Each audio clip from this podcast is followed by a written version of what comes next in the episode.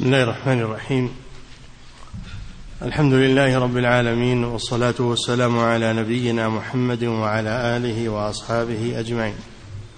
أما بعد قال المؤلف رحمه الله تعالى وقد يمرض القلب ويشتد مرضه ولا يعرف به صاحبه اشتغاله وانصرافه عن معرفة صحته وأسبابها بل قد يموت وصاحبه لا يشعر بموته وعلامة ذلك أنه لا تؤلمه جراحات القبائح ولا يوجعه جهله بالحق وعقائده الباطلة فإن القلب إذا كان فيه حياة.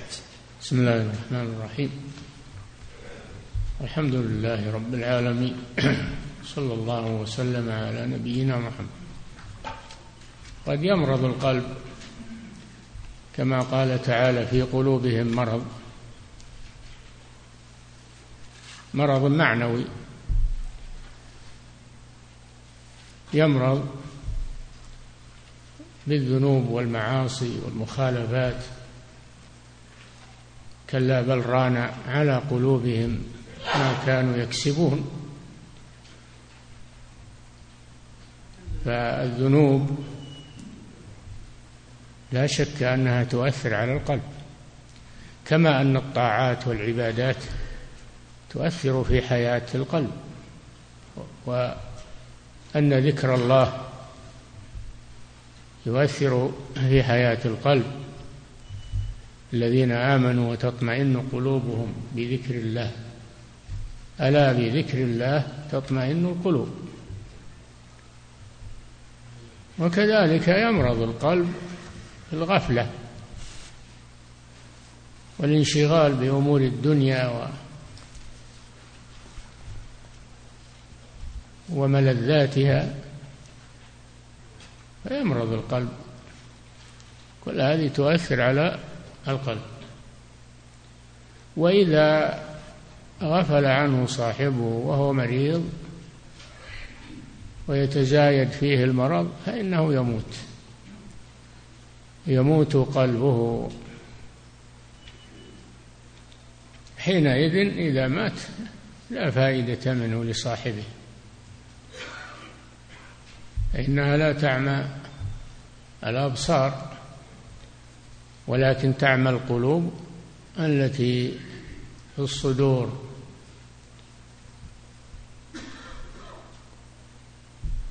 فهذا يؤكد على المسلم أن يعتني بقلبه وأن يفعل الأسباب التي تحيي قلبه.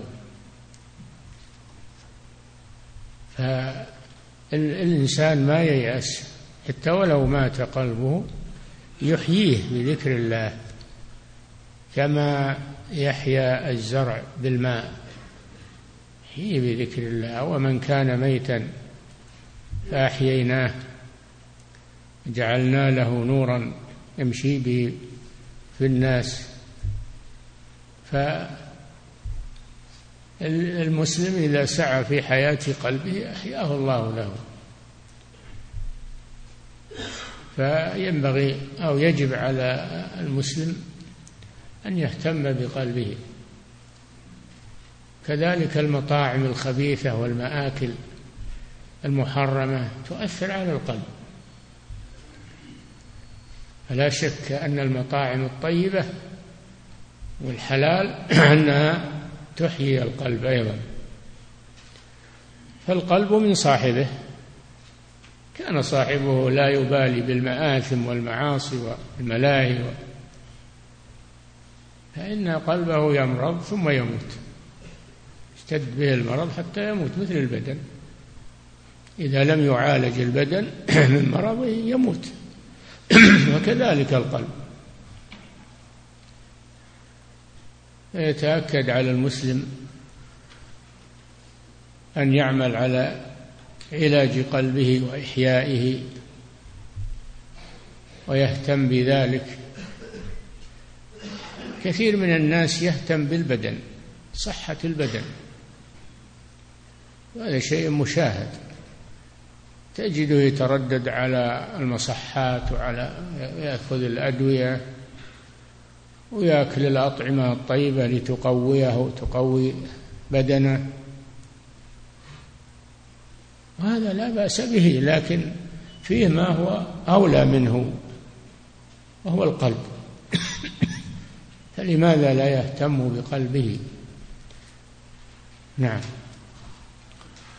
وقد يمرض القلب ويشتد مرضه ولا يعرف به صاحبه. لاشتغاله وانصرافه عن معرفة صحته وأسبابها بل قد يموت وصاحبه لا يشعر بموته وعلامة ذلك أنه لا تؤلمه جراحات القبائح. يعني بالأول يستنكر الخبائث والمعاصي ثم يتناقص هذا الاستنكار من كثرة المعاصي والذنوب يتناقص ثم بعد ذلك يموت قلبه فيصبح لا يعرف معروفا ولا ينكر منكرا. بل كل الأشياء عنده سواء. قد يكون الإنسان حاذقا في فكره واختراعاته وصناعاته وتجاراته وأمور دنياه ماهر فيها. ولكنه ميت القلب. ميت القلب. هذا هو الكافر والمنافق. يكون ميت القلب. وإن أعطي من النباهة و وأعطي من التفكير ومن الاختراع ومن أن هذا لا يفيده شيئا.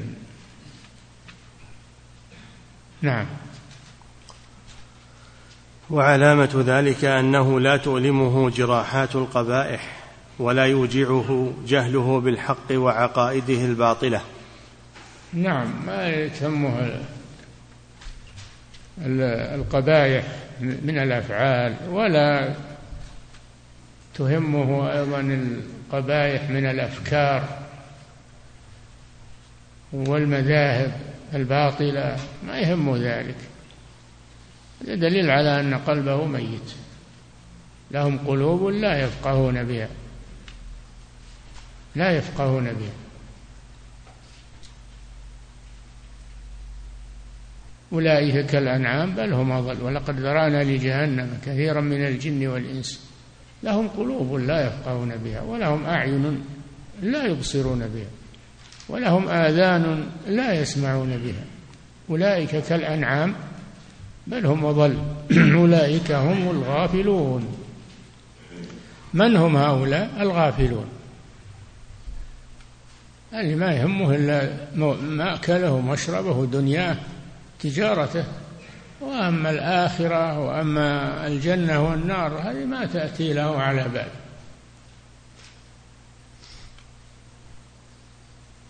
والآن نسمع ونقرأ من يقول أشغلت الناس بالمواعظ وأشغلتموهم بالتذكير وأشغلتموهم هذا هذا تيئيس للناس وهذا وهذا تشاؤم. افتحوا للناس الأمل وافتحوا للناس الفرح. هذا سمعتموه وقرأتموه أيضا. هو من هذا من هذا النوع. هذا ما لهم قلوب والعياذ بالله. ولذلك يستنكرون لأن المريض يستنكر الطعام والشراب الطيب. وهؤلاء مثلهم يستنكرون الطيب ويفرحون بالخبيث. نعم. فإن القلب إذا كان فيه حياة. يألم بورود القبيح عليه ويألم بجهله بالحق بحسب حياته. نعم اللي في قلبه حياة إنه يألم من القبائح ينفر منها ينفر منها ويتألم من من الجهل تألم من الجهل ويسعى في التعلم يسعى في اكتساب العلم واكتساب لأجل أن يعالج بذلك قلبه. نعم. فإن القلب إذا كان فيه حياة يألم بورود القبيح عليه ويألم بجهله بالحق بحسب حياته وما لجرح بميت إيلام. نعم. وقد يشعر بمرض الشاعر يقول الشاعر من يهن يسهل الهوان عليه ما لجرح بميت إيلام. هذا صحيح هذه حكمة. يهو من يهن يسهل الهوان عليه. ما لجرح بميت إيلام. فالميت لو تكسر أعضاءه وتجرحه ما, ما يدري ما أبو حياة ما في حياة. نعم. وقد يشعر بمرضه ولكن يشتد عليه تحمل مرارة الدواء والصبر عليها فيؤثر بقاء ألمه على مشقة الدواء.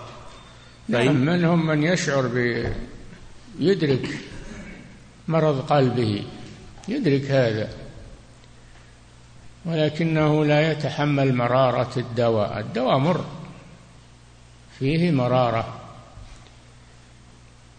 لكن يصبر على هذه المرارة. مثال ذلك مثال ذلك المواعظ والتذكير. هذا مر في سماع كثير من الناس ولكن يصبرون على ذلك حتى تحيا قلوبهم تزكو نفوسهم. لابد من الصبر على مرارة الدواء. التوبة أيضا ومعالجة النفس ترك المألوفات المحرمة يحتاج إلى صبر. ولا تميل نفسه إليها. يحتاج إلى صبر على التوبة والاستغفار. يحتاج إلى صبر على الطاعات قيام الليل صيام النهار. نعم. وقد يشعر بمرضه ولكن يشتد عليه. تحمل مرارة الدواء والصبر عليها فيؤثر بقاء ألمه على مشقة الدواء. فإن إيه، نعم. فإن دواءه في مخالفة الهوى وذلك أصعب شيء على النفس. أصعب شيء على النفس مخالفة الهوى. فيصبر على مخالفة هواه. وإلا فإنه يكون ممن اتخذ إلهه هواه فما يهواه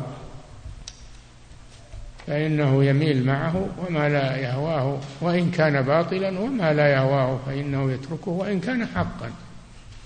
كثير من الناس. نعم. أفرأيت من اتخذ إلهه هواه؟ أفأنت تكون عليه وكيلا؟ أم تحسب أن أكثرهم يسمعون أو يعقلون؟ إن هم إلا كالأنعام بل هم أضل سبيلا. نعم. فإن دواءه في مخالفة الهوى وذلك أصعب شيء على النفس وليس لها أنفع منه. أشق شيء على النفس مخالفة الهوى وليس لها شيء أنفع من مخالفة الهوى. يحتاج إلى صبر هذا. نعم. وتارة يوطن نفسه على الصبر. ثم ينفسخ عزمه ولا يستمر معه.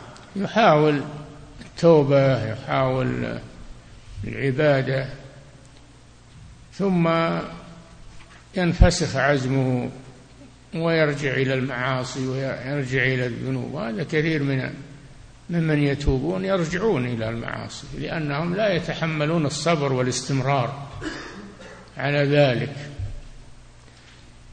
ربما يكون لذلك أسباب وهو جلساء السوء وكذلك القراءة في الكتب المضلة والكتب التي فيها شبهات وكذلك قد يطالع ما جد الآن من تويترات والمواقع السيئة التي تعرض فيها هذه الأمور يصعب عليه تجنبها وتركها. بل يصاب بالإدمان والعياذ بالله. حين يقولون الجوالات والتويترات وهذه الأشياء من أقبل عليها يصاب بالإدمان فلا يصبر عليها. ولذلك تجده إذا كان مربوطا عنها بوظيفة أو بعمل يركض إذا انتهى الدوام يركض ويفتحها ويقعد عنده. يجي الليل والنهار وهو جالس عنده ما يقدر يفارقها. فيه فيه إدمان عليها. نعم. الذين صنعوا هذه الأمور هم يقولون فيها إدمان. هم قالوا هذا. المسلم أنه ينقذ نفسه من هذه الأمور. ينقذ نفسه. يبتعد عنها. يصبر على فراقها ثم ينساها. يسلم من شرها. تجنب جلساء السوء. هذول جرب مثل الأجرب يعد الصحيح إذا خالطه يبتعد عنه. نعم.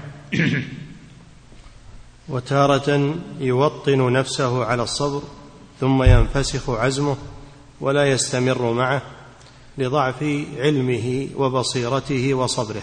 يقولون العوام جادة الطوع طويلة. مو صحيح هذا صحيح. جادة الطوع طويلة تبي صبر تبي تمسك تبي.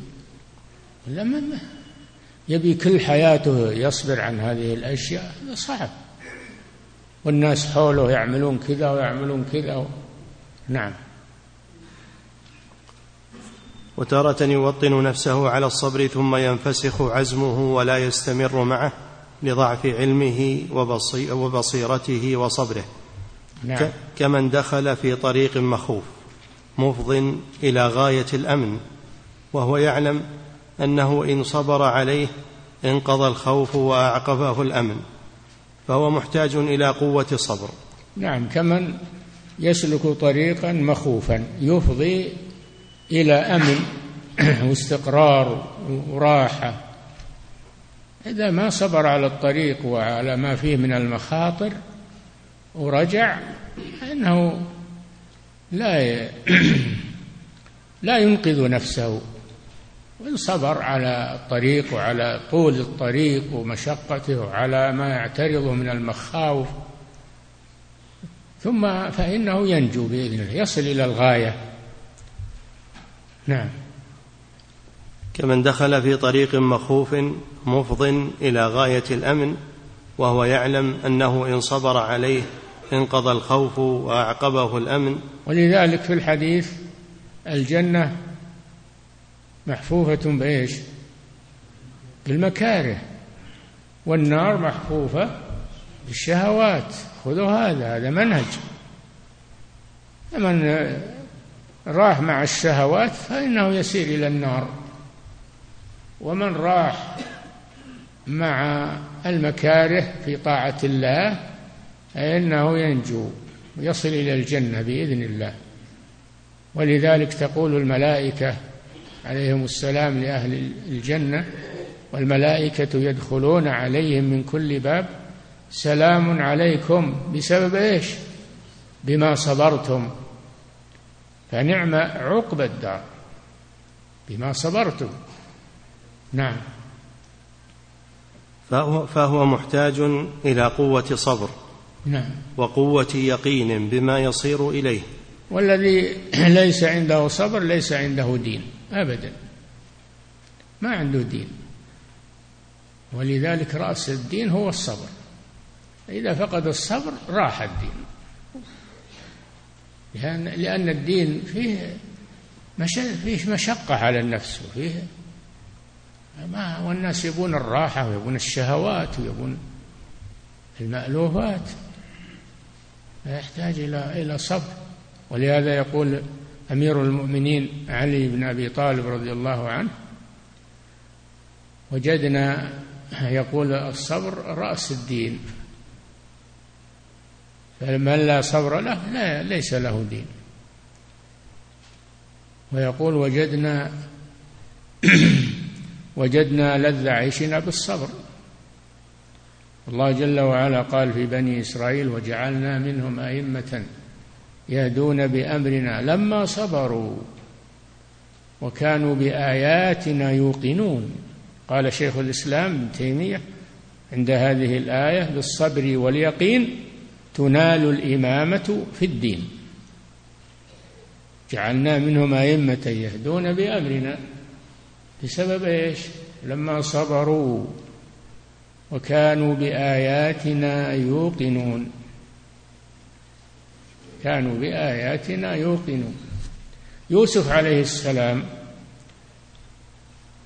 على ما ناله من المشاق والابتلاء والامتحان آل به ذلك إلى أن صار ملكا على مصر يتبوأ منها حيث يشاء.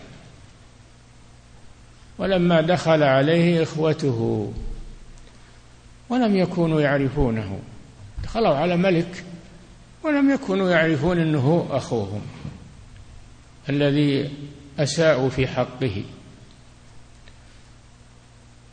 قال هل علمتم ما فعلتم بيوسف وأخيه إذ أنتم جاهلون؟ قالوا أئنك لأنت يوسف؟ قال أنا يوسف وهذا أخي. قد من الله علينا. إنه من يتق ويصبر فإن الله لا يضيع أجر المحسنين. نعم. فهو محتاج إلى قوة صبر وقوة يقين بما يصير إليه. نعم. ومتى ضعف صبره ويقينه؟ رجع من الطريق.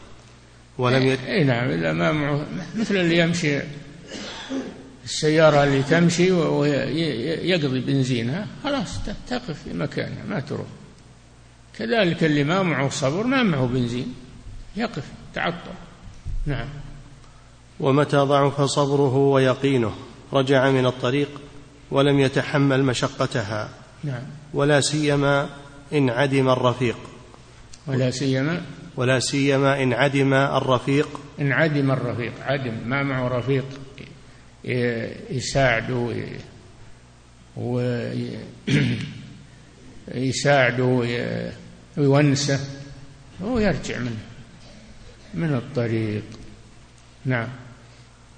لا سيما إن عدم الرفيق واستو... يعني إذا كان وحده وهذا مثال المسلم إذا كان وحده ما معه مسلمين. وهو يحتاج إلى إلى صبر. ما معه أحد يساعده ولا يقتدي به. لا بد من الصبر يصبر على وحدته وعلى حتى يقطع الطريق على مشقته وعلى نعم. ولا سيما إن عدم الرفيق واستوحش من الوحدة وجعل يقول أين ذهب الناس فلي بهم أسوة. نعم يقول إيش حيلي أنا خلهم مثل الناس أعيش معهم. أعيش مع الناس؟ لماذا أخالف الناس؟ لما يعني يخالف أهل الأهواء وأهل الشهوات؟ خلني معهم. فيترك يترك الطريق طريق النجاة. يترك طريق النجاة. نعم.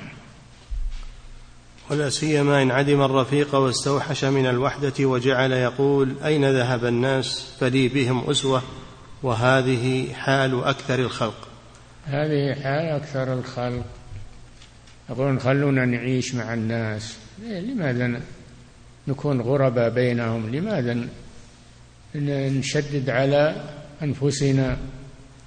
إحنا مثل الناس. طيب الناس إذا صاروا يسيرون إلى جهنم تسير معهم؟ انتبه لهذا. الناس إن كانوا على حق الحمد لله. أما إن كانوا على باطل فامنع نفسك عنهم وصحبتهم واصبر على الوحدة وعلى وحشة الطريق فإن الفرج قريب والعاقبة للتقوى والله بحكمته سبحانه جعل طريق الجنة محفوفا بالمكاره الصعوبات وإلا لو كان محفوظ بالشهوات كان كلا يمشي للجنة لكن الله سبحانه يريد أن يبتلي العباد فلا يصبر إلا أهل الإيمان وأهل اليقين. نعم. وجعل يقول أين ذهب الناس فلي بهم أسوة وهذه حال أكثر الخلق وهي التي أهلكتهم. نعم. فالبصير الصادق. إنا وجدنا آباءنا على أمة وإنا على آثارهم مقتدون. ولهم كذا. نعم. فالبصير الصادق لا يستوحش من قلة الرفيق ولا من فقده. نعم ف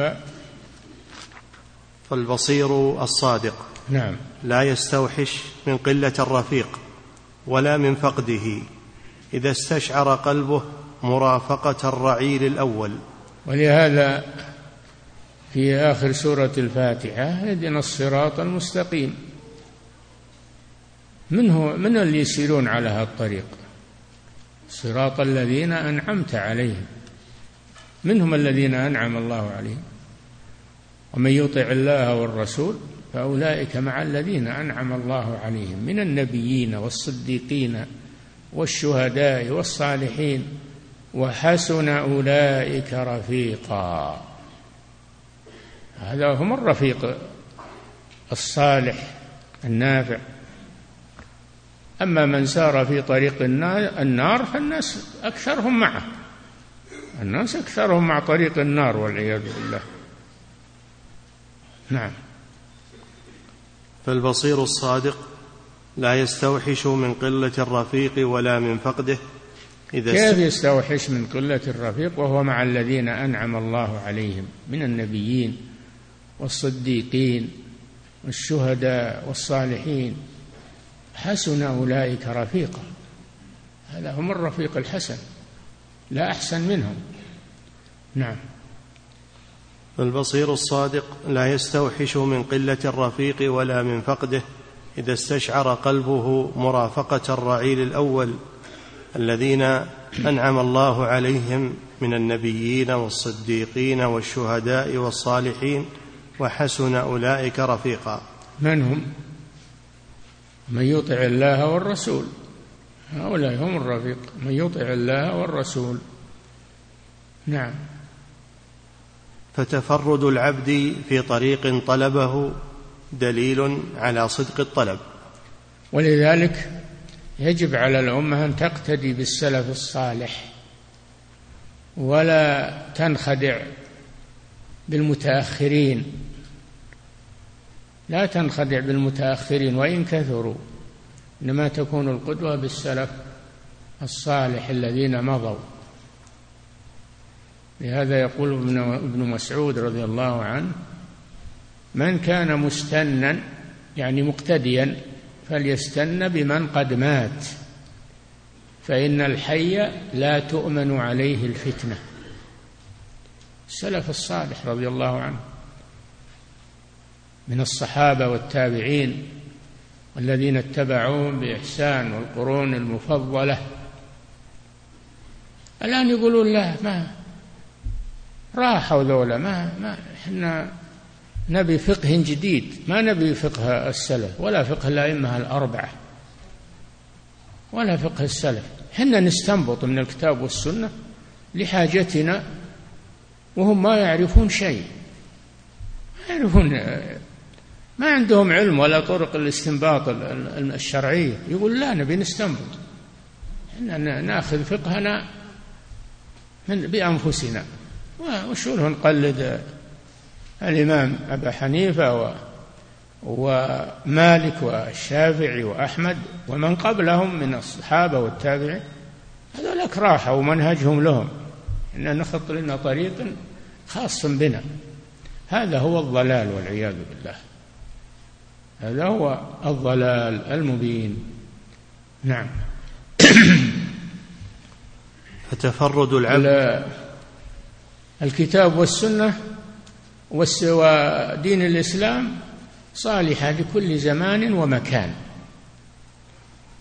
ما هو خاص بالسابقين. لكل زمان ومكان إلى أن تقوم الساعة. ولهذا يقول الإمام مالك رحمه الله لا يصلح آخر هذه الأمة إلا ما أصلح أولها. ما هو الذي أصلح أولها؟ الكتاب والسنة.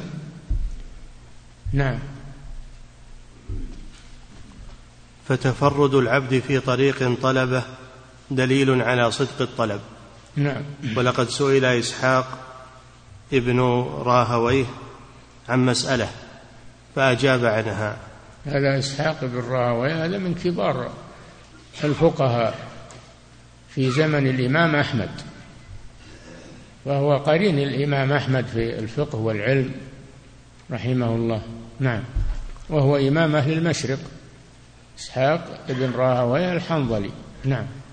ولقد سئل إسحاق بن راهويه عن مسألة فأجاب عنها فقيل له إن أخاك أحمد بن حنبل يقول فيها بمثل قولك فقال ما ظننت أن أحدا يوافقني عليها ولم يستوحش بعد ظهور الصواب له من عدم الموافق ما أظن يوم قالوا أن أخاك الإمام أحمد يقول بمثل قولك. يعني فرح بهذا. وقال أنا من أول ما أظن أن أحد بيوافقني عليه. ومع هذا لم يستوحش بل أفتى بالحق. نعم ما استوحش وقال الناس راحوا الآن ولا يبون فقه جديد. نعم. ولم يستوحش بعد ظهور الصواب له. من عدم الموافق فإن الحق إذا لاح وتبين لم يحتج إلى شاهد يشهد به. نعم. والقلب يبصر الحق كما تبصر العين الشمس فإذا رأى الرائي الشمس لم يحتج في علمه به لم يحتج في علمه بها واعتقاده أنها طالعة. القلب الحي القلب الحي يبصر الحق كما يبصر الشمس لأن الحق مثل الشمس واضح. فالقلب الحي يدرك هذا. أما القلب الميت والمريض فإنه لا يدرك هذا. نعم. والقلب يبصر الحق كما تبصر العين الشمس فإذا رأى الرائي الشمس لم يحتج في علمه بها واعتقاده أنها طالعة إلى من يشهد بذلك ويوافقه عليه. إذا اتضح الحق يحتاج إلى أنك تسأل أحد عنه اتضح لك الحق؟ خلاص أمسك بالحق. نعم. إنما يسأل من لم يتضح له الحق. مثل ما إذا كنت تسير في طريق أنت تعرفه ومتيقن منه ما يحتاج أنك تسأل تقول وين البلد الفلاني؟ وين أنت عارف إن هذا؟ ما يحتاج. والسؤال ربما يوجد عندك ارتباك بعد. نعم.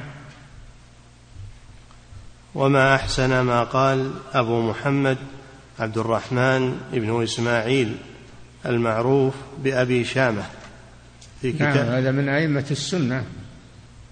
آه، أبو شامة له كتاب الباعث على إنكار البدع والحوادث. نعم. وما أحسن ما قال أبو محمد عبد الرحمن بن إسماعيل المعروف بأبي شامة في كتاب الحوادث والبدع. نعم. حيث جاء الأمر بلزوم الجماعة فالمراد به لزوم الحق واتباعه. يقول حيث جاء حيث جاء الأمر بلزوم الجماعة فالمراد به لزوم الحق واتباعه. لأن الجماعة من الصحابة والتابعين وأتباعهم هم على الحق. نعم. حيث جاء الأمر بلزوم الجماعة فالمراد به لزوم الحق واتباعه وإن كان المتمسك به قليلا والمخالف له كثيرا. لأن الحق هو الذي كانت عليه الجماعة الأولى من عهد النبي صلى الله عليه وسلم وأصحابه. ولا نظر إلى نعم. الحق هو ما كان عليه النبي صلى الله عليه وسلم وأصحابه. ولهذا لما أخبر عن ظهور الفرق ستفترق هذه الأمة على ثلاث وسبعين فرقة كلها في النار إلا واحدة. قالوا من هي يا رسول الله؟ قال من كان على مثل ما أنا عليه اليوم وأصحابي. نعم. لأن الحق هو الذي كانت عليه الجماعة الأولى من عهد النبي صلى الله عليه وسلم وأصحابه ولا نظر إلى كثرة أهل الباطل بعدهم. لا نظر لا تنظر إلى كثرة أهل الباطل. وإن تطع أكثر من في الأرض يضلوك عن سبيل الله. ما هي بالعبرة بالكثرة؟ العبره العبرة بالصواب ولو لم يكن عليه إلا واحد. فالزموا. وفي آخر الزمان تشتد غربة الدين ولا يبقى عليه إلا النزاع من القبائل القليل من القبائل.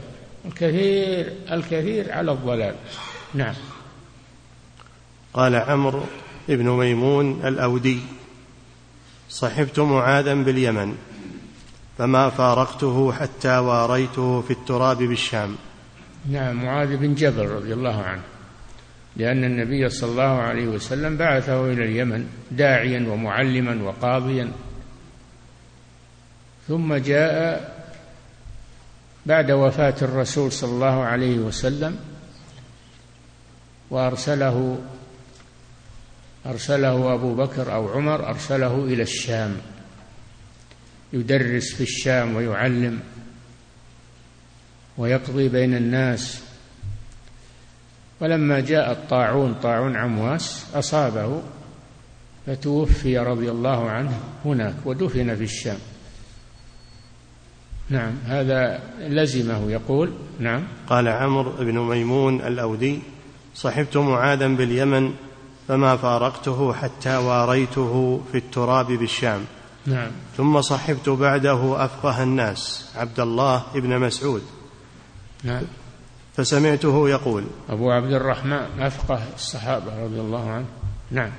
ثم صحبت بعده أفقه الناس عبد, عبد الله بن مسعود. فسمعته يقول عليكم بالجماعة فإن يد الله على الجماعة. ثم سمعته يوما من الأيام وهو يقول سيلي عليكم ولاة يؤخرون الصلاة عن مواقيتها فصلوا الصلاة لميقاتها فهي الفريضة وصلوا معهم فإنها لكم نافلة قال نعم, نعم.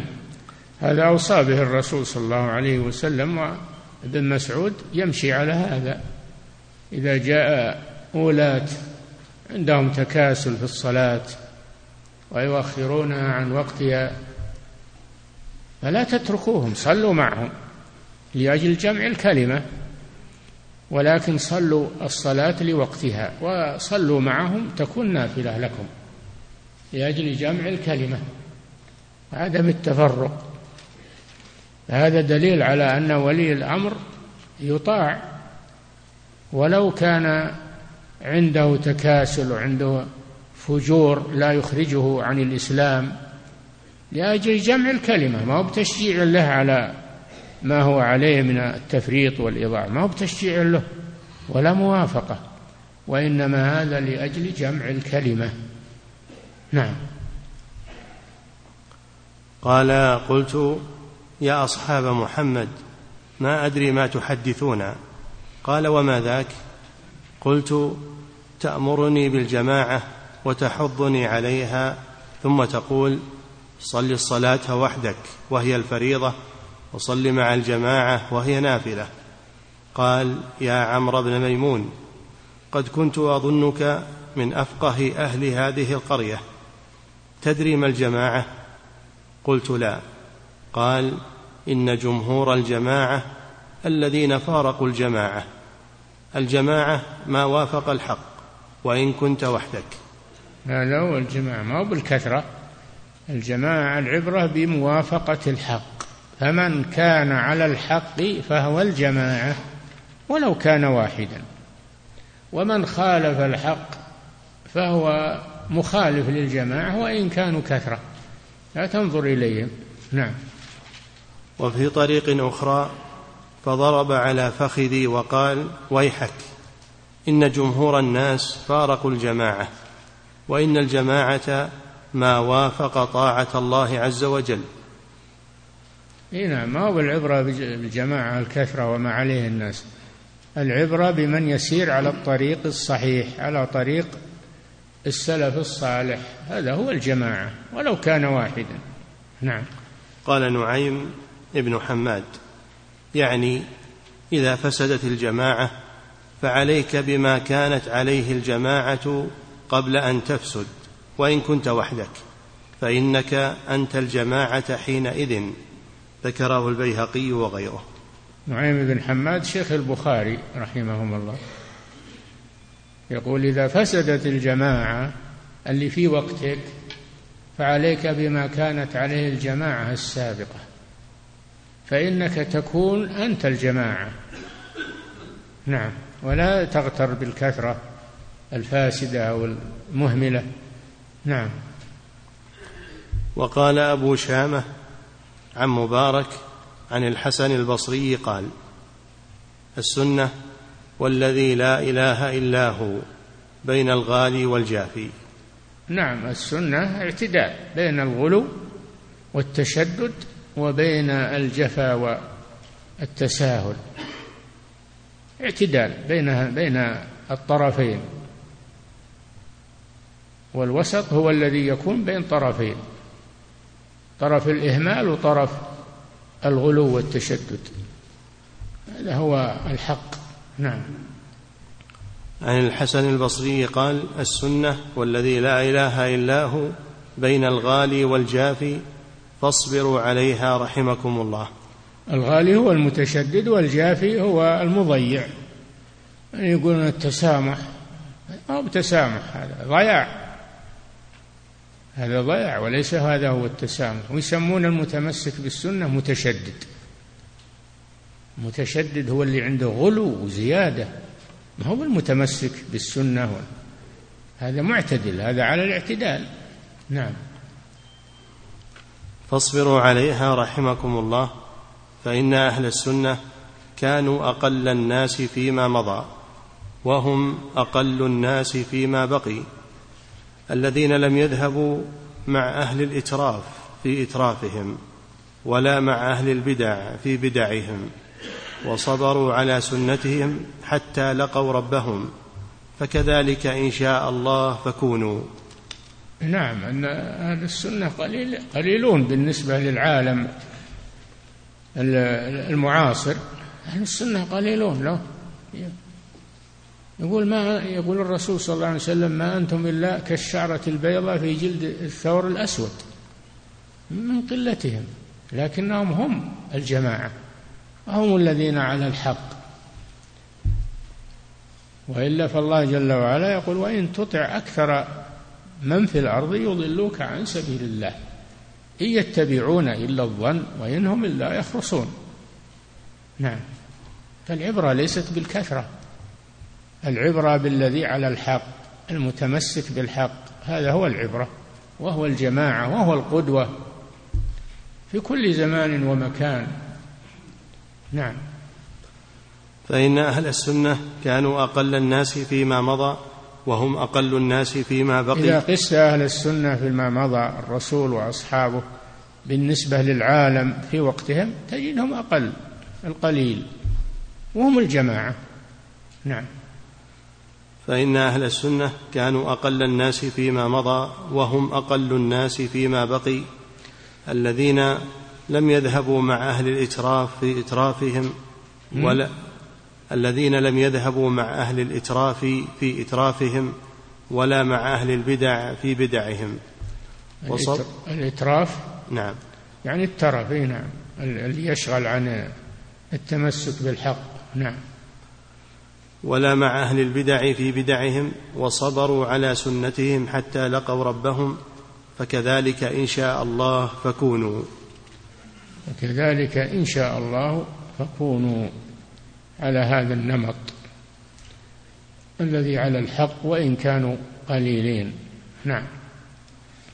وكان محمد ابن أسلم الطوسي الإمام المتفق على إمامته مع رتبته أتبع الناس للسنة في زمانه حتى قال ما بلغني سنة عن رسول الله صلى الله عليه وسلم إلا عملت بها ولقد حرصت على أن أطوف بالبيت راكبا فما مكنت من ذلك. نعم و... وكان محمد نعم. ابن, ابن أسلم الطوسي. نعم. الإمام المتفق على إمامته مع رتبته. أتبع مع الناس مع مع رتبته. الرتبة. نعم. الإمام المتفق على إمامته مع رتبته. نعم. أتبع الناس للسنة في زمانه. حتى قال ما بلغني سنة عن رسول الله صلى الله عليه وسلم إلا عملت بها ولقد حرصت على أن أطوف بالبيت راكبا.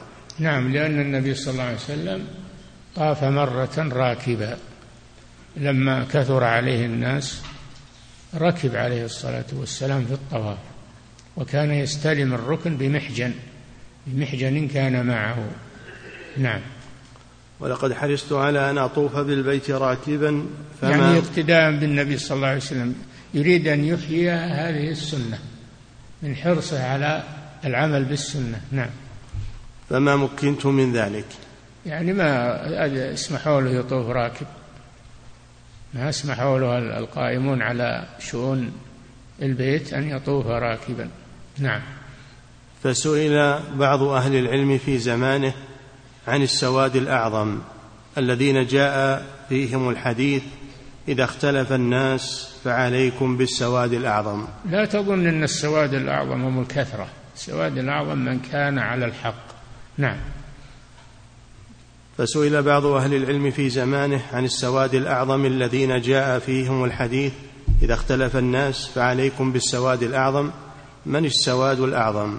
قال محمد ابن أسلم الطوسي هو السواد الأعظم. الذي مضى ذكره لتمسكه بالسنة. هو الجماعة صار. نعم. وهو واحد. نعم. فقال محمد بن أسلم الطوسي هو السواد الأعظم. وصدق والله. فإن العصر إذا كان فيه إمام عارف بالسنة داع إليها فهو الحجة وهو الإجماع وهو السواد الأعظم وهو سبيل المؤمنين التي من فارقها واتبع سواها والله ولاه الله ما تولى وأصلاه جهنم وساءت مصيرا. نعم.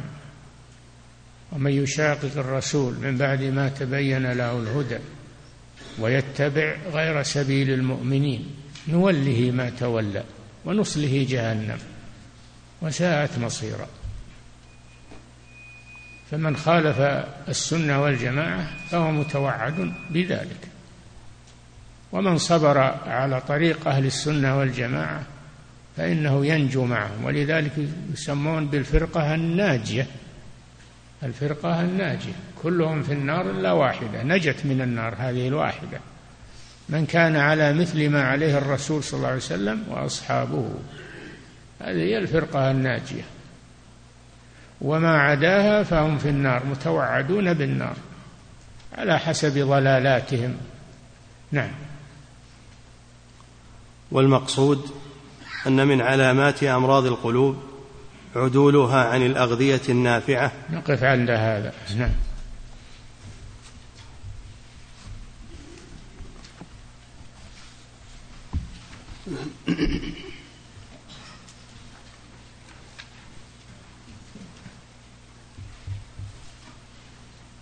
فضيلة الشيخ وفقكم الله. يقول ما صحة هذه العبارة؟ الدين في القلب خصوصا عندما أريد نصيحة أحد أسمع منه هذه العبارة. نعم الدين في القلب لكن يظهر على الجوارح. إذا كان في القلب دين ظهر على الجوارح. وإذا لم يكن في القلب دين فإنه لا يظهر على الجوارح. نعم. هذا معناه اللي يقول الدين في القلب إنه بيضيع الصلاة وبيضيع الصيام ويضيع العبادات يقول الدين في القلب ما هو ما هو في العبادات ولا هو في الصلاة ولا هو ولا هو. هذه ما يقولها إلا إنسان يريد أن يبقى على شهواته. يقول أنا قلبي طيب. أنا لو ما صليت أنا قلبي طيب. شلون يصير طيب وأنت ما تصلي؟ نعم. فضيلة الشيخ وفقكم الله يقول كيف الجمع بين قول النبي صلى الله عليه وسلم حفت الجنة بالمكاره وبين قوله عليه الصلاة والسلام عن الصلاة أرحنا بها يا بلال؟ وهل إذا وجد المسلم في نفسه مشقة في تحقيق أوامر أرحنا بها لأنه يصبر عليها وإنها لكبيرة يعني الصلاة وإنها لكبيرة إلا على الخاشعين. الذين يظنون أن يعني يتيقنون أنهم ملاقو ربهم وأنهم إليه راجعون. هذا تصير الصلاة سهلة عليهم يتلذذون بها. وأما غير الخاشع تكون الصلاة سجنا عليه تململ ويسابق الإمام يبي يطلع منها لأنه في سجن. هذا اللي ما قلبه خشوع في الصلاة. فالرسول صلى الله عليه وسلم كان خاشعا في صلاته يتلذذ بها ويستريح من هموم الدنيا وأشغالها ومشاكلها يستريح فيها. نعم. فضيلة الشيخ وفقكم الله يقول هل إذا وجد المسلم في نفسه مشقة في تحقيق أوامر الله يعتبر هذا دليلا على نقص إيمانه؟ وهل الأكمل هو عدم وجود هذه المشقة؟ لا اللي المشقة الإنسان يجدها لكن من صبر عليها هذا هو الممدوح. وأما من لم يصبر ويطلب الراحة وترك العبادة فهذا هو المذموم. ولا ما أحد قيام الليل يحتاج إلى صبر الصيام يحتاج إلى صبر. الجهاد في سبيل الله يحتاج إلى صبر لكن إذا صبر الإنسان انقلبت عليه هذه الأشياء ملذات تلذذ بها. نعم. فضيلة الشيخ وفقكم الله يقول ما النصيحة لأهل السنة السائرين على منهاج النبوة بما يرميهم به المخالفون من الألقاب المنفرة؟ والصد عن الطريق المستقيم. أول شيء يجب عليك أن تعرف ما هي السنة. تتعلم. تتعلم ما هي السنة التي عليها رسول الله صلى الله عليه وسلم وأصحابه. ثم بعد ذلك تتمسك بها. ولا يهمك. الناس ما هم مادحينك. الناس بيقول متشدد هذا متطرف. هذا فيه تكفيري هذا تكفيري إلى آخره. اصبر عليه. لا تلتفت إليه. ما دام أنك مقتنع أنك على حق. ولا تلتفت إلى من آه، يشوهونك بالألقاب. أنت تريد ثواب الله ما ورضا الله. ما تريد مدح الناس ورضا الناس. أبدا. نعم. فضيلة الشيخ وفقكم الله. فأهل السنة الذين يسيرون عليها يصبرون. اللي قبلهم لقبوا الرسول قيل ساحر قيل إنه مجنون وقيل فيه أقوال قيل إنه مسحور قيل قيل فيه. وما ضره صلى الله عليه وسلم. ما ضره ذلك. نعم. كذلك الذين ساروا على سنته قيل فيهم ما قيل ولكن لم يضرهم هذا. نعم. فضيلة الشيخ وفقكم الله يقول كيف نعرف الفرق والأشخاص المخالفين لمنهج السلف الصالح؟ كي نجتنبهم. تعرفهم بمخالفة السنة وارتكاب البدعة. تعرفهم بأفعالهم تصرفاتهم. نعم. فضيلة الشيخ وفقكم الله. وتعرفهم أيضا بكراهتهم لأهل السنة والمتمسكين بها. نعم. فضيلة الشيخ وفقكم الله. يقول هل طاعة ولي الأمر في منكر ما يعتبر من المداهنة المحرمة؟ لا طاعة لمخلوق في معصية الخالق. قال صلى الله عليه وسلم إنما الطاعة بالمعروف. فلا تطيعه بالمعصية. لكن ليس معنى ذلك أنها تنخلع طاعته في كل شيء. لكن هذه المعصية لا تفعل. وما عدا ذلك تفعله وتمتثل إذا لم يكن معصية. نعم. فضيلة الشيخ وفقكم الله هذا ولي أمر طالبة يقول إن بعض مدارس البنات قد فتنونا مع بناتنا. ها؟ يقول إن بعض مدارس البنات قد فتنونا مع بناتنا حيث يطلبون من, من بناتنا الخروج في رحلات إلى المتاحف وغير ذلك. إلى؟ إلى المتاحف نعم. وغير ذلك.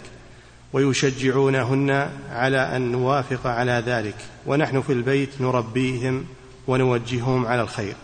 ابدا لا تسمح لها بالذهاب إلى المتاحف أو إلى المسارح أو إلى النوادي والحفلات. قلها إذا خرجت من الدراسة فأتي إلى البيت. واتركي هذه الأمور والنشاطات ولا تطيعوهم في ذلك. نعم. فضيلة الشيخ وفقكم الله يقول هناك من يظهر عليه صفات الصلاح كإعفاء اللحية وتقصير الثياب وغير ذلك من من الصفات. لكن تكثر عنده الغيبة والحسد فما النصيحة لأمثال هؤلاء؟ أن يتقوا الله عز وجل وأن يتركوا الغيبة والنميمة ويتركوا التحريش بين الناس وبذر الفتنة بين الناس وإشاعة الباطل بين الناس. أن يتركوا هذا. إن كانوا على ظاهرهم في تمسكهم بالسنة. نعم.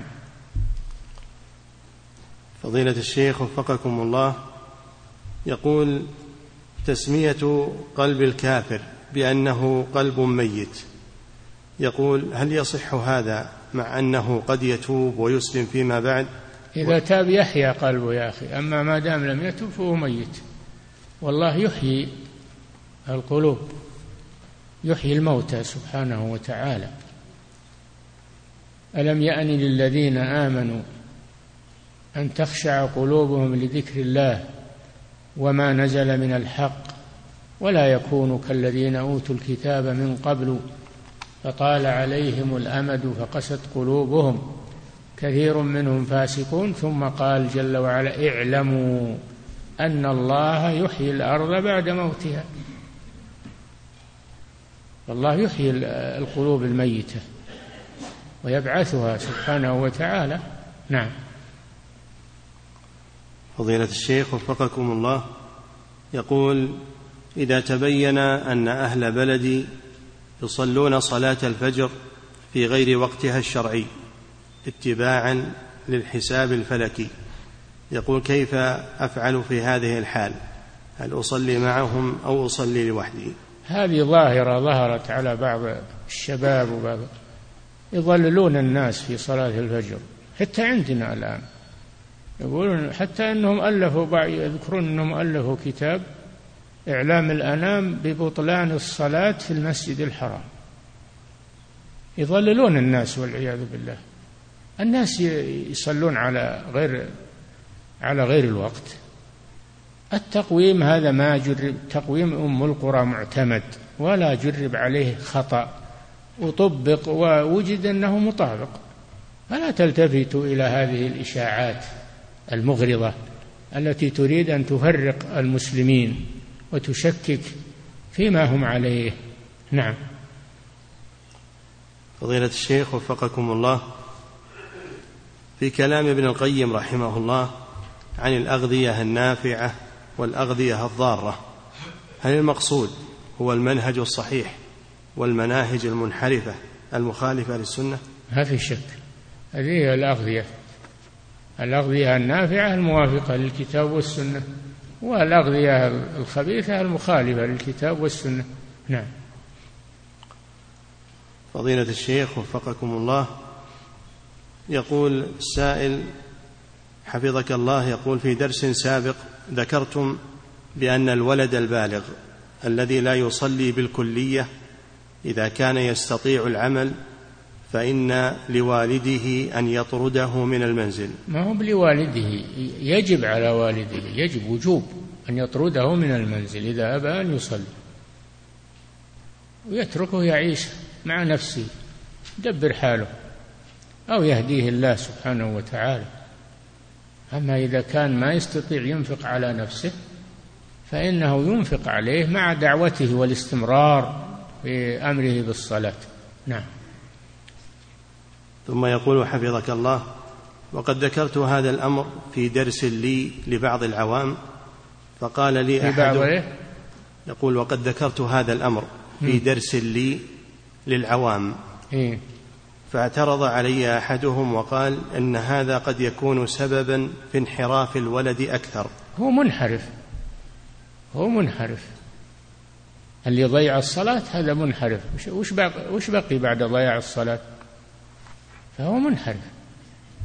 وأنت لا تقدر على هدايته. إنك لا تهدي من أحببت. ولكن الله يهدي من يشاء. وهو أعلم بالمهتدين. فلا يجوز لك أن تؤوي شخصا ولو كان من أقرب الناس إليك تؤويه وهو لا يصلي في بيتك يترك الصلاة في هذا يفسد أهل البيت يعني. يؤثر عليهم فهو عنصر فاسد فهو إذا كان يستطيع يعيش أو هو موظف وعنده ما يكفيه فأنت تخرجه من البيت لئلا يحرقك أنت وبيتك في تركه للصلاة وتساهله و ف وإذا طردته وخرج إلى لأن ما عليه خطر من الجوع لأنه عنده راتب عنده شيء أمنه. نعم. فضيلة الشيخ وفقكم الله هذا سائل من تونس يقول أنا أقيم في بيت أفراده أو بعض أفراده تاركون للصلاة ومقيمون على المعاصي ولا أشعر فيه بالراحة ولكنني أتصبر لأجل أبي وأمي. ما نصيحتكم لي في ذلك؟ ما يتعارض برك بأبيك وأمك مع أنك تسكن في بيت مستقل. فتسكن في بيت مستقل وتبعد عن بيت هؤلاء وتواصل أباك وأمك بالبر والإحسان إليهما. ما يتعارض هذا مع هذا. نعم.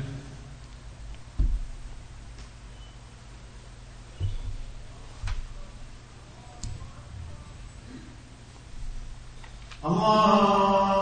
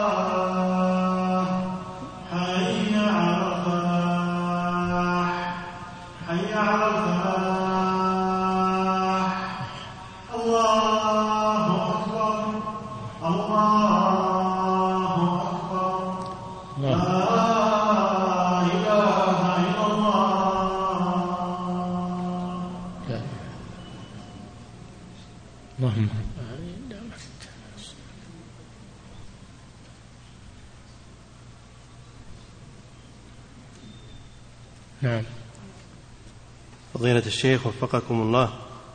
هذا سائل من خارج هذه البلاد يقول عندنا مسجد في قريتنا على مذهب أبي حنيفة رحمة الله عليه وهم في هذه القرية يؤخرون صلاة العصر تأخيرا شديدا إلى قبيل المغرب فيكون قبيل المغرب يقول بخمس وأربعين دقيقة. يقول هل هم كما وصف عبد الله بن مسعود أم نصلي معهم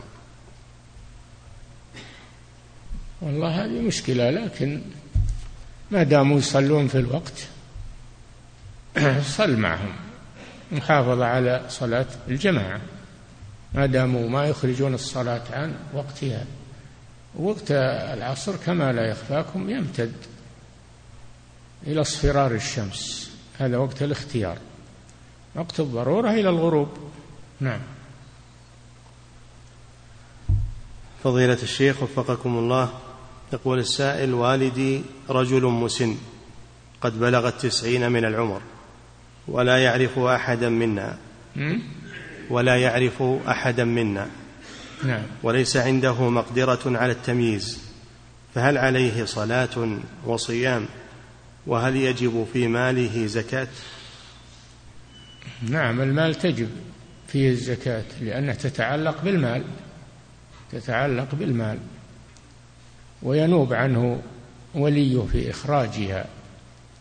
وأما الصلاة والصيام إذا كان ما عنده شعور ولا يدري ما عليه ما عليه صلاة ولا صيام. نعم. فضيلة الشيخ وفقكم الله زوجة توفي زوجها فهل يصح أخذها إلى مغسلة الأموات؟ زوجة توفي زوجها فهل يصح أخذها إلى مغسلة الأموات لوداع زوجها. هذا شيء أحدثوها الآن. لا لا تروح. تدعو لزوجها وهي في بيتها. تلزم البيت للإحداد. ولا تذهب إلى موصلة الأموات. وتخالط الرجال وما داعي هذا. نعم. وكذلك حفظك الله يقول وهل لها أن تذهب إلى المسجد للصلاة عليه نعم المسجد لا بأس. إذا كان يصلي مع النساء خلف الرجال يصلي عليه لا بأس. طيب. هذا نعم وترجع البيت. نعم. ثم أيضا مغسلة الأموات. ما يصلى على الميت قبل يغسل ويكفن. نعم. ما تصح الصلاة عليه قبل التغسيل والتكفين. نعم. فضيلة الشيخ وفقكم الله. هذا سائل من خارج هذه البلاد يقول أريد أن أكفل يتيما بطريق رسمي ولا أستطيع السفر معه أو السفر به إلا بدفع مبلغ من المال لتلك الإدارة. سؤاله هل يجوز أن أعطي الموظفين في الإدارة هدية لكي أحصل على هذه الأوراق وهذا الإذن؟ يا أخي إذا تيسر لك أنك تكفر يتيم. بدون هدايا وبدون شيء اكفل وإذا كان ما يتيسر إلا بهدايا ورشاوى لا لا لا تقدم على هذا. نعم. فضيلة الشيخ وفقكم الله يقول من أكل بصلا قبيل الصلاة فهل يمنع من دخول المسجد والصلاة مع الجماعة نعم إذا كان يؤذي المصلين برائحته فإنه منهي عنه هو, هو منهي عنه. الصلاة في وفي رائحة البصل. لا يقربن مصلانا يقول النبي صلى الله عليه وسلم من أكل ثوما أو بصلا فلا يقربن مصلانا وليقعد في بيته. فالمسلم لا يأكل الثوم والبصل قرب وقت الصلاة. يأكله في وقت آخر ويعمل أسباب تذهب الريح وتزيله. وأما أنه يذهب إلى المسجد برائحة الثوم والبصل ويضايق المصلين والملائكة ويعصي الرسول صلى الله عليه وسلم يقول لا يقربن مصلانا. نعم. فضيلة الشيخ وفقكم الله هذه امرأة تسأل فتقول تقول أنا امرأة أتاني مرض وتساقط بسببه شعر رأسي فليس فيه شعرة واحدة. سؤالها هل يجوز لي أن ألبس الباروكة المستعارة حتى أغطي هذا التشوه الذي في رأسي؟ اصبري يغطي رأسك بالخمار الحمد لله. نعم. فضيلة الشيخ وفقكم الله ما تفسير قوله سبحانه هو الذي أنزل عليك الكتاب منه آيات محكمات هن أم الكتاب وأخر متشابهات. نعم واضح. الآيات المتشابهات هي التي لا يتضح معناها في نفسها وإنما ترد إلى أدلة أخرى تفسرها وتبينها. فالمحكم هو البين المعنى. والمتشابه هو الذي لا يتبين معناه إلا برده إلى دليل آخر يفسره ويوضحه. فأهل العلم يعملون هذا يردون المتشابه إلى المحكم ويفسرون المتشابه بالمحكم. وأما أهل الزيغ فإنهم يأخذون المتشابه ويتركون المحكم لأجل إضلال الناس ابتغاء الفتنة. ويقولون نحن نستدل بالقرآن. نقول كذبتم ما استدللتم بالقرآن. القرآن يأمر برد المتشابه إلى المحكم وأنتم لم تعملوا بهذا. فأنتم لم تستدلوا بالقرآن. نعم فلا بد من رد المتشابه إلى المحكم. نعم. فضيلة الشيخ وفقكم الله هذا سائل يقول نحن سائل من خارج هذه البلاد يقول نحن في بلاد الكفر أغلب أعمالنا فيها شبهة وكل راتب من الرواتب يذهب منه جزء إلى اليهود. سؤاله إيش؟ يقول كل راتب نحن نحن. نحن في بلاد الكفر وأغلب أعمالنا إلا القليل فيها شبهة. إيش الشبهة؟ نعم. وكل راتب يذهب منه جزء إلى اليهود. سؤاله؟ كيف يذهب إلى اليهود؟ ها؟ ما ذكر. ما بين هذا. وش وش وش الشبهة ولا وش الجزء اللي يذهب لليهود؟ نعم. فضيلة الشيخ وفقكم الله يقول السائل صليت الظهر مع العصر جمعا وقصرا. علما أن المطار يبعد عن البنيان مسافة سبعة كيلو. فهل فعلي هذا صحيح؟ صليت إيش؟ صليت الظهر مع العصر جمعا وقصرا. يبي يسافر هو. نعم. وخرج من البنيان. نعم المطار يبعد عن البنيان. وحانت صلاة الظهر. يصليها ويجمع معها العصر لأنه سافر شرع شرع في السفر. إذا خرج من البنيان شرع في السفر. نعم. فضيلة الشيخ وفقكم الله يقول شخص مسافر ثم رجع إلى بلده قبيل المغرب وعندما حان آذان المغرب صلى المغرب ثم العشاء صلاها قصرا وجمعا. بعد ما وصل؟ نعم. لا هذا باطل العشاء باطلة ما تصح. لأنه انتهى السفر فيصليها في وقتها ويتمها أيضا لأن السفر انتهى بوصوله إلى بلده. نعم. فضيلة الشيخ وفقكم الله يقول السائل بعض أئمة المساجد إذا سمع الداخل إلى المسجد حال ركوعه فإنه ينتظره انتظارا قد يشق على المأمومين. فما الضابط في ذلك؟ الضابط في هذا أنه ينتظره لكن لا يشق على المأمومين. لأن الذين لأن حرمة الذين معه أولى من حرمة الداخل. فيراعي حرمة الذين معه لا يشق عليهم. إذا تيسر انتظارهم بدون مشقة على المأمومين فيعمل هذا. نعم. فضيلة الشيخ وفقكم الله يقول إذا دخلت مع الإمام حال قيامه ثم ركع ولم أكن قد أكملت قراءة الفاتحة. فهل أعتبر مدركا للركعة؟ نعم بلا شك لأن محل القراءة فات وهو القيام انتهى. هذا من ناحية. ولأن قراءة الإمام تكفي عن قراءة المأموم. إذا قرئ القرآن فاستمعوا يعني إذا قرأ الإمام فاستمعوا له وأنصتوا لعلكم ترحمون.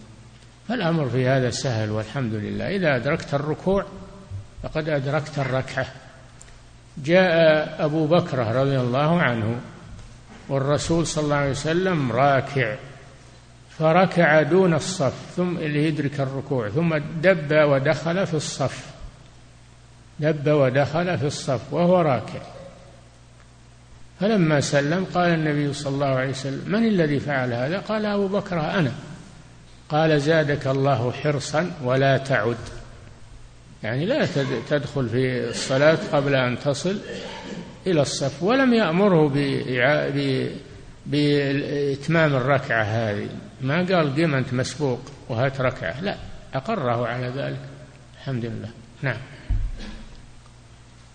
فضيلة الشيخ وفقكم الله. هذه امرأة تسأل فتقول إذا كان الزوج مقصرا في حقوق زوجته من حيث النفقة ومن حيث الطعام فلا يعطيها ما يكفيها. هل يجوز لها أن تمتنع عن الإجابة إذا دعاها إلى فراشه؟ هذه دعوة ما ندري هي صحيحة ولا ما هي صحيحة. فإذا كان قصر في نفقتها تطلبها منه فإن أبى ترفع عليه دعوة. نعم. ما نفتيها بأنها بأنها تنشز عن زوجها بسبب أنه منع. هذه دعوة عليه ما ندري صحيحة ولا ما صحيحة. نعم. فضيلة الشيخ وفقكم الله رجل لا يصلي هل يجوز أو هل يصح أن يكون وليا للمرأة في زواجها؟ لا اللي يترك الصلاة نهائيا؟ متعمدا ما يصح أن يتولى تزويج مسلمة. نعم. فضيلة الشيخ وفقكم الله من لم يدرك الصلاة مع الجماعة ثم جاء إلى المسجد فهل يشرع له الأذان؟ لا يكفي أذان البلد. نعم. كان تلج المساجد كلها أجل أذان. يعني كثير اللي تأخرون لا يكفي أذان البلد الحمد لله. نعم. فضيلة الشيخ وفقكم الله يقول في ساحات الحرم أحيانا يصلون ولا يهتمون باتصال الصفوف فهل هذا جائز؟ هذا مسألة الحرم تختلف عن غيرها لأن الزحام كثرة الناس والوافدين يتسامح في هذا أكثر من غيره نعم فضيلة الشيخ وفقكم الله يقول ما حكم شحن ما حكم شحن الجوالات والحاسوبات الشخصية عن طريق كهرباء العمل ولغير أغراض العمل. إذا كان هذا مرة واحدة أو شيء قليل لا بأس يتسامح به. أما إذا كان دائما كل يوم لا ما, ما يجوز هذا. لأن هذا يستغرق آه، كمية من الكهرب كمية كثيرة من الكهرب والطاقة. أما مسألة الخفيفة ومرة واحدة وما أشبه ذلك لا بأس سامح به لأنه ما يستغرق طاقة كثيرة. نعم. انتهى. الله تعالى أعلم